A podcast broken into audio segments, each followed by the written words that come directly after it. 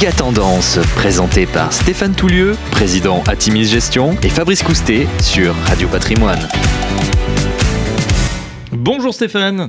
Bonjour Fabrice. Vous revenez de New York, comme souvent, et euh, vous avez assisté à une conférence un peu particulière. Future of Finance est organisée par Cornell Engineering. Qu'est-ce que c'est que cette conférence ?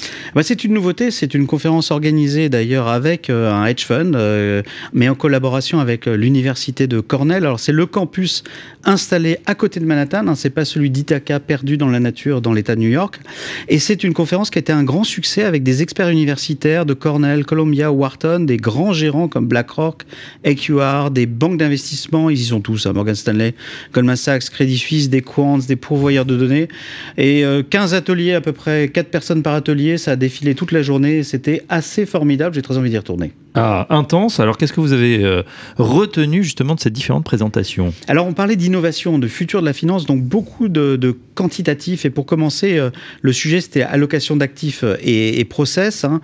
Euh, alors, moi, ce que j'ai appris, c'est fondamentalement beaucoup d'humilité par rapport à des marchés qui sont beaucoup plus compliqués à modéliser que la nature, par exemple, parce qu'ils évoluent en permanence avec des critères qui changent tout le temps. C'était un vrai aveu de faiblesse. Euh, les données sont de plus influencées et biaisées par l'humain. C'est-à-dire qu'on utilise souvent un modèle qui nous plaît bien, qui nous est bien utile. Et puis, à court terme, bah, finalement, le rôle de la gestion fondamentale n'est absolument pas remis en cause. Euh, très clairement, euh, les principes des, qui, mis en, à mettre en place quand on utilise de la donnée, c'est de rester honnête intellectuellement, ne pas découpler investissement et risque. Et puis, dans ce qui est machine learning et intelligence artificielle, eh bien, euh, on sait que dans les modèles développés sur le langage sont très efficaces. En revanche, il est très difficile, comme je viens de le dire, d'entraîner les modèles dans un environnement fluctuant et multidimensionnel. Alors, on revient sur Terre, c'est vrai que les grands spécialistes de l'intelligence artificielle l'avouent, une infime minorité des modèles servent directement au trading, la plupart servent uniquement à l'aide à la décision. Et je dirais, je rendrais sur une chose hommage à l'être humain, c'est que c'est vrai que ces chercheurs avouent que eh bien, l'être humain, le cerveau humain s'est perfectionné au travers de millions d'années et on a une incroyable capacité de raisonnement avec une faible consommation d'énergie. Et dans le venture capital, c'est-à-dire euh, l'investissement, hein, euh, private equity, et cetera, est-ce que c'est, c'est utilisé ? Alors, ils, ils prétendent que oui. Alors, ils utilisent dans cet univers-là beaucoup, beaucoup la donnée pour prendre des décisions, mais la réalité, c'est que tout récemment, un grand acteur de l'immobilier qui est Zillow, Zillow a essayé d'utiliser l'intelligence artificielle comme modèle pour faire euh, finalement ses pré- prévisions, et ça n'a pas du tout fonctionné. Donc, la data reste fondamentale, mais ça reste l'humain, encore une fois, qui va prendre les décisions. Dans la finance moderne, on parle également également blockchain et crypto. Alors là, c'est là que je crois que les ateliers étaient peut-être les plus intéressants, puisque euh, bah, on a peu parlé finalement de crypto. La crypto s'est un peu effondrée.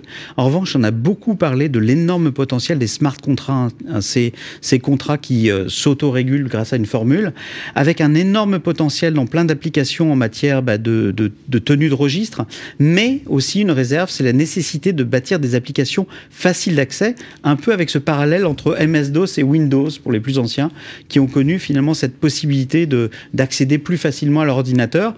L'idée, c'est aujourd'hui de se concentrer plus sur l'U I, l'User Interface, et non pas uniquement l'émission de tokens. Il y a une vraie comparaison qui était intéressante entre euh, l'utilisation de la blockchain au quotidien, quelques dizaines de milliers d'utilisateurs par jour, là où un demi-milliard d'utilisateurs utilisent WhatsApp au quotidien. Donc l'enjeu, c'est faciliter l'accès finalement aux technologies blockchain qui ont plein d'avenir.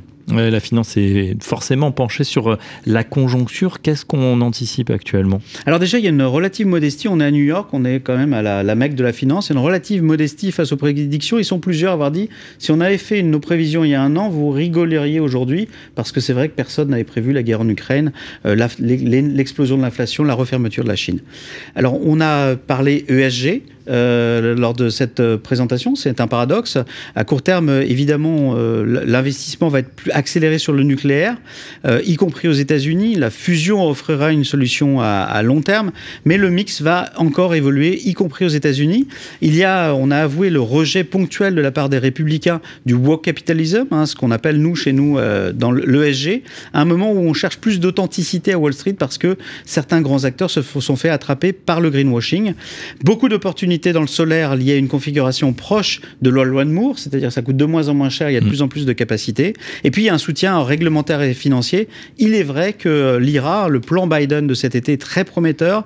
Euh, et euh, bah, on, on appelle, d'ailleurs, certains appellent ce plan Biden un nouveau euh, New Deal. L'inflation également est bien sûr au cœur des préoccupations. Oui, grosse incertitude sur l'inflation. D'ailleurs, il y a un doute parce que la projection actuelle, c'est de se dire que les taux seront en début d'année deux mille vingt-trois, les taux courts de la Fed seront à quatre virgule cinq pour cent. Eh bien, ça ne suffira pas pour refaire tomber l'inflation à deux pour cent, dont les temps vont être durs. La liquidité, c'est un sujet central parce qu'on est en train de retirer de la liquidité du marché. Et puis, bah, sortant d'une plus longue période, la plus longue période d'expansion monétaire, Un, un des acteurs a dit il y a des Black Swan partout. C'est vrai que les temps actuels qu'on connaît, on a un peu le sentiment que ça peut éclater euh, un petit peu de partout. Ouais, les Black Swan, hein, le signe noir, ces événements exogènes qui peuvent arriver et provoquer des chocs de marché. Est-ce qu'il y a d'autres sources d'inquiétude ? Oui, alors aux États-Unis, il y a l'inefficience actuelle du marché de l'emploi. On est dans un monde où le travail à domicile a créé de nouveaux challenges et créé de nouvelles demandes dans certaines zones. Globalement, l'immobilier est en baisse, mais avec de grandes disparités. Certaines zones sont très très actives.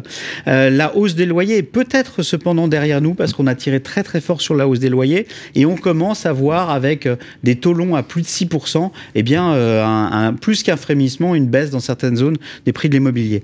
Il y a une vraie inquiétude sur l'Europe, alors ça c'est un peu inquiétant pour nous. Euh, les banques européennes inquiètent beaucoup, alors on l'a vu tout récemment, c'est vrai que le Credit Suisse nous a fait très peur, mmh. donc euh, là ils étaient un peu en, en, en, pré, euh, en train de nous annoncer peut-être les incidents qu'on est, sur lesquels nous souffrons aujourd'hui. Euh, C'est vrai qu'ils ont le sentiment, alors c'est l'Amérique, euh, America First, mais c'est un peu vrai. Les U S sont en meilleure position et on le voit, ils l'étayent par le transfert massif vers le dollar en, en monnaie refuge. Et puis, euh, bah, fondamentalement, il y a cette euh, envie de parler de beaucoup de disparités, y, y compris aux États-Unis, des opportunités dans des grandes villes, et, mais des opportunités qui se créent aussi dans des zones périphériques. Est-ce qu'il y a des éléments qui rassurent ? Oui, alors le consommateur U S reste robuste. C'est vrai que les dernières statistiques, à la fois en matière de consommation, mais aussi en matière de conf- confiance des consommateurs, étaient au rendez-vous. Et puis un point important, c'est qu'il y a énormément d'argent en cash qui est prêt à être investi chez les institutionnels et les particuliers. Et ça, évidemment, c'est une bonne chose. C'est-à-dire qu'on en aura un peu moins d'incertitude, eh bien, on devrait avoir de forts rebonds. Voilà, soutien probable pour le marché que, effectivement, ces montagnes de cash. Merci Stéphane, c'était euh, le feedback sur euh, la conférence Future of Finance organisée par Cornell Engineering. Stéphane Toulieu, président d'Atimis Gestion. À très bientôt pour un nouveau numéro de Méga Tendance.